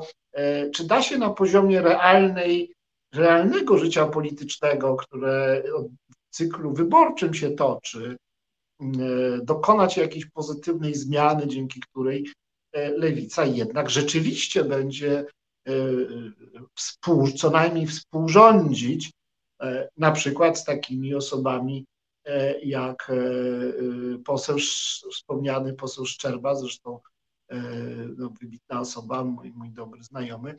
E, e, jak pan to widzi w konkretach? Czy to jest, jest jakaś szansa, czy to tak już po prostu sprawa jest już przegrana?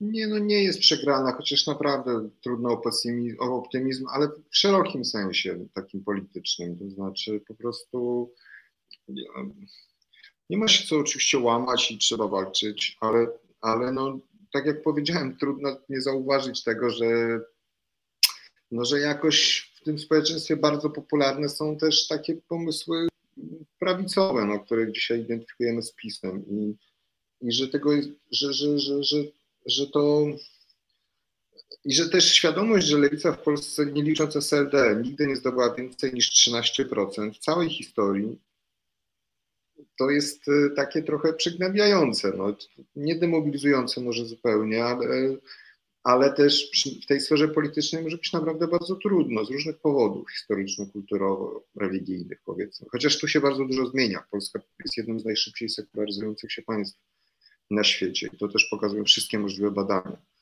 E, I też ten rodzaj takiego kościelnego oporu przed e, na przykład rozwiązywaniem problemu pedofilii jest symptomem kryzysu, jest symptomem tego, że, to, że ta instytucja czuje, że przegrywa dlatego się tak zasklepia w sobie. E, nie, nie, nie może sobie pozwolić na, nie wiem, na to, żeby na przykład być bardziej pluralistyczna albo bardziej samokrytyczna. Kiedyś, tak, kiedyś jednak ten kościół był taki ciekawszy, bardziej wielowątkowy. Dzisiaj jest po prostu takim monolitem, to takim no naprawdę zaściankiem. Natomiast, e, natomiast jak to będzie jak to będzie z lewicą. Myślę, że też ten okres, który w tej chwili się dzieje, to jest jakiś jednak mimo wszystko okres rodzenia się lewicy politycznej. Stąd mhm. pewne, a to jest a zazwyczaj jak w takich sytuacjach jakiś rodzaj drażliwości, jakiś rodzaj też takich, e, no po prostu trzeba się trochę otrzaskać z polityką.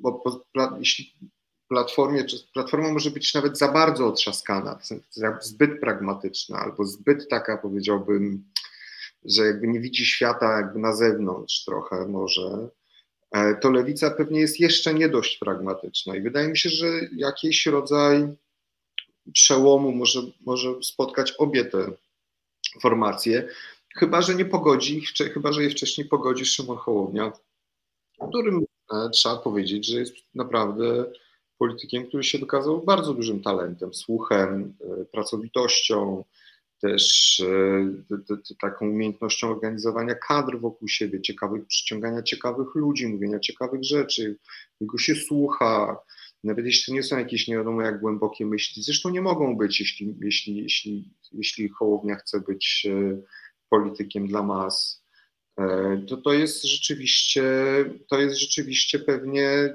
mm, dzisiaj no, jakoś tam naj, najlepiej radzący sobie lider e, na, na tej scenie opozycyjnej.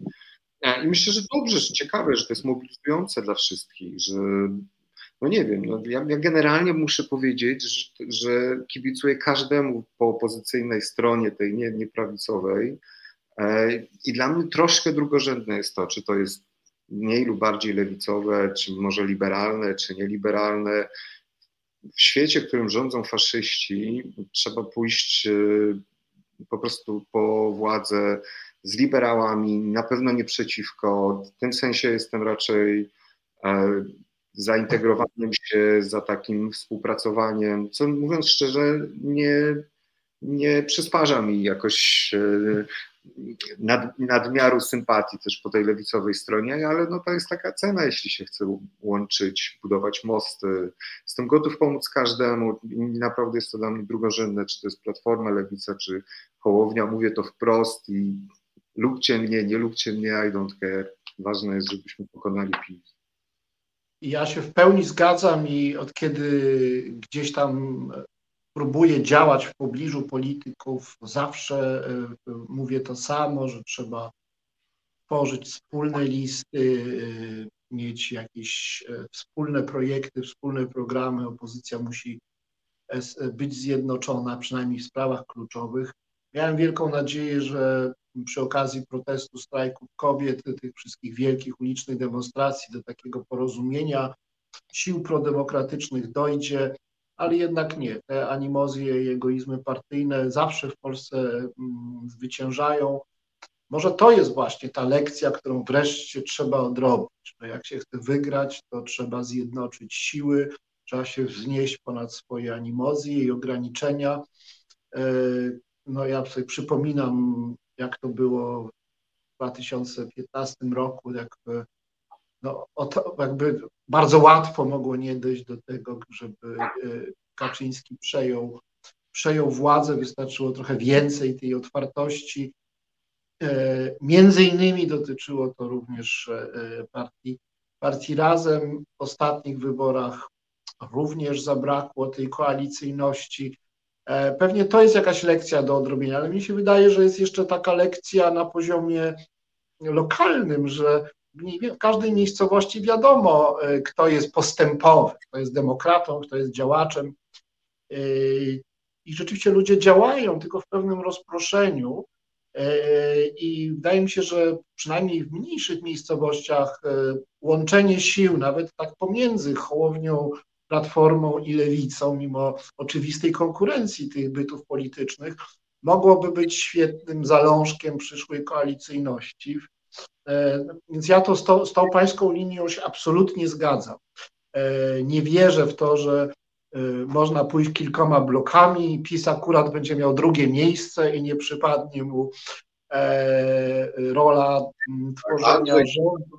Andrzej Duda na pewno, na pewno będzie współpracował z po prostu, nie wiem, jak wygra opozycja, ale albo inaczej, jak wygra PiS, opozycja będzie miała większość, to z pewnością Andrzej Duda nie będzie próbował przekręcić tego Sejmu, mimo wszystko nawet z mniejszością pisowską.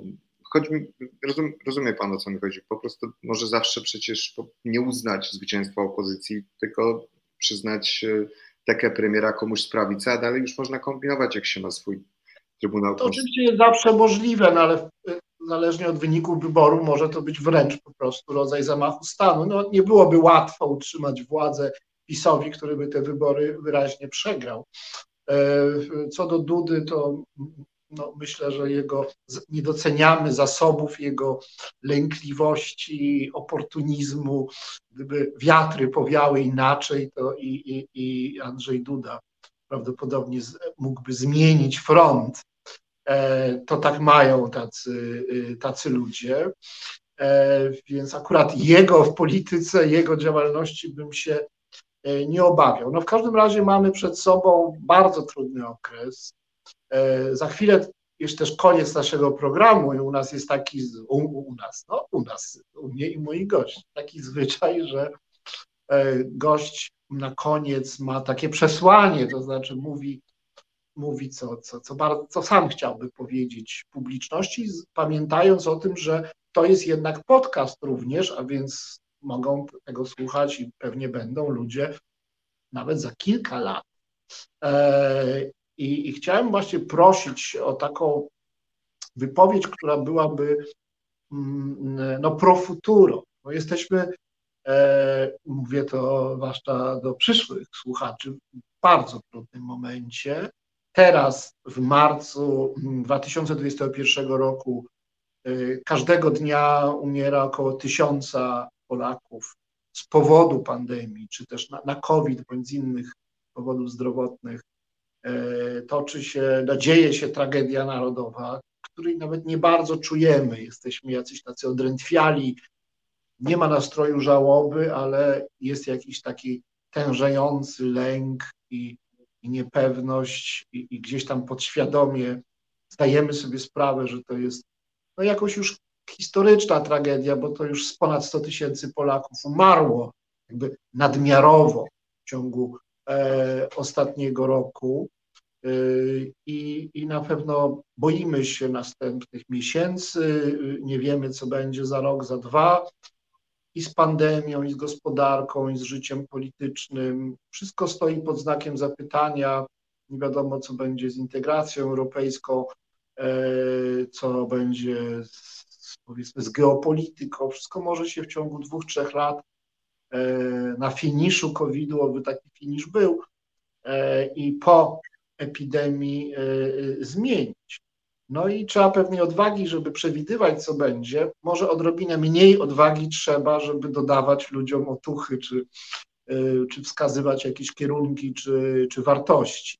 No ale no właśnie od tego są, od tego są intelektualiści, e, więc chciałem jakby oddać to pole e, Sławomirowi Sierakowskiemu, żeby po prostu powiedział, jak sam patrzy w przyszłość e, i no, zaproponował nam sposób nastawienie na tą przyszłość, e, która rysuje się oczywiście niepewnie, ale nie ma tak, nigdy tak złej sytuacji, żeby nie było jakiejś nadziei e, i nie ma nigdy tak e, dobrej sytuacji, żeby nie trzeba było brać pod uwagę mm, złych, negatywnych wariantów. Warto zawsze mieć rozsądny, aczkolwiek względnie rozsądnie optymistyczny pogląd na, e, na, na przyszłość.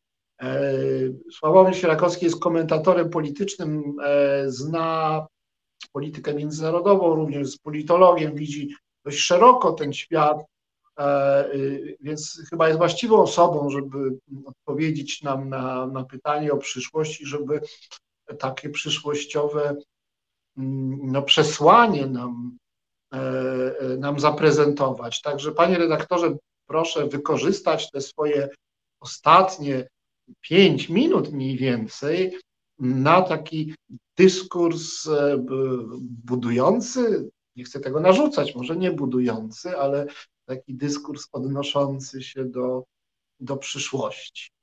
Mhm. No tych przesłań e, może być bardzo wiele, które myślę, że, że mm, są ważne. Niektóre, niektóre się jakoś też e, pojawiły w tej naszej rozmowie, to znaczy, ja bym powiedział kilku, które przynajmniej jedno może być mniej popularne, nie w sensie, że negatywnie odebrane, ale niekoniecznie jest to jakieś pierwsze zmartwienie Polaków i dlatego ważne byłoby, żeby, dlatego może to wypowiadam jako przesłanie, jeśli to nie brzmi jakoś górnolotnie za bardzo, ale interesujmy się wschodem w tym sensie, że, e, że, że nie, nie możemy być zwróceni tylko tak na zachód, jak jesteśmy. Jakby ja rozumiem tę fascynację zachodem, ja, to jest aspiracyjne bardzo i to też jest ambitne oczywiście i to jest naturalny punkt odniesienia, no bo jakim, gdzie mamy się indziej uczyć, czy, czy, czy, czy patrzeć, jak się robi mm, demokrację, albo też mm, inne rzeczy, ale, ale po prostu Polska jest w takim miejscu na mapie, że jeśli się odwrócimy zupełnie i będziemy poświęcali naprawdę minimalną uwagę temu, co jest na Ukrainie, po prostu poza momentami rewolucyjnymi, poza takim, poza takim mimo wszystko krótkotrwałym zainteresowaniem wtedy, kiedy coś jest w mediach, ale też myślę o Rosji, to znaczy e, dobrze byłoby, żebyśmy my wiedzieli, przyglądali się, interesowali się też, czytali nie tylko literaturę rosyjską, którą czytamy, ale także, ale także bardzo ciekawymi dyskusjami intelektualnymi na wschodzie, które są, są, istnieją naprawdę intelektualiści rosyjscy, oni są nie mniej ciekawi niż intelektualiści amerykańscy e, i, i, i, i, i których nie należy po prostu wrzucać, nie wiem, skreślać dlatego, że Putin albo dlatego, że nie wiem, zabory. Mm, myślę, że, że powinniśmy być mądrzejsi i wiedzieć, że jak szczególnie chcemy uniknąć zaborów i Putina następnego, to naprawdę dobrze byłoby też się interesować wschodem. Oczywiście myślę, przede wszystkim dla mnie, mojemu sercu w tej chwili najbliższa jest Białoruś, mm, ale więc, więc apeluję o to, dlatego że naprawdę łatwo się u nas zapomina o tym. Jakby to jest jedna rzecz. Druga rzecz to jest taka, że widzimy, jak bardzo ważne są media dla obrony demokracji. Od sześciu lat tak naprawdę ten front polityczny to są dzisiaj media. To znaczy Polacy po prostu będą, mogą wybrać opozycję wtedy, kiedy będą ją widzieć, a widzieć ją będą wtedy, kiedy będą mieli dostęp do mediów, kiedy te media będą istotne. Na Węgrzech to jest przegrana sprawa, naprawdę przegrana. Więc tak ja, więc, a najlepszą gwarancją, żebyśmy mieli te media wolne, e, jest, e, jest po pierwsze to, że one będą liczne i pluralistyczne, a po drugie, że będą niezależne finansowo. I takie inicjatywy jak wasza, jak to Radio Obywatelskie jest, y, no to jest po prostu gwarancja no jednak tych, tych, tego fundamentu. Znaczy demokracja zawsze będzie w Polsce możliwa i PiS będzie zawsze do pokonania, jeśli będzie e, opozycja mogła liczyć na, na media, na wolne media. I to nie dlatego, że będą proopozycyjne, tylko dlatego, że będą właśnie wolne, niezależne. E, więc, e, więc pamiętajmy o tym, nie żałujmy na to środków, wpłacajmy na takie inicjatywy jak, jak ta, bo na to po prostu PiS nigdy nie znajdzie dobrego sposobu.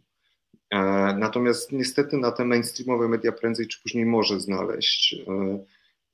I tyle, no i to byłoby takie moje przesłanie z kolei dotyczące samej Polski. Jeśli nam na niej zależy, to naprawdę jednym z naszych pierwszych zmartwień powinno być, e, powinny być w Polsce media i po prostu e, weźmy w tym udział, czyli bądźmy tą opozycją, a bądź bycie opozycją dzisiaj oznacza nie tylko kibicowanie, ale także wspieranie. Nie żałujmy środków na to.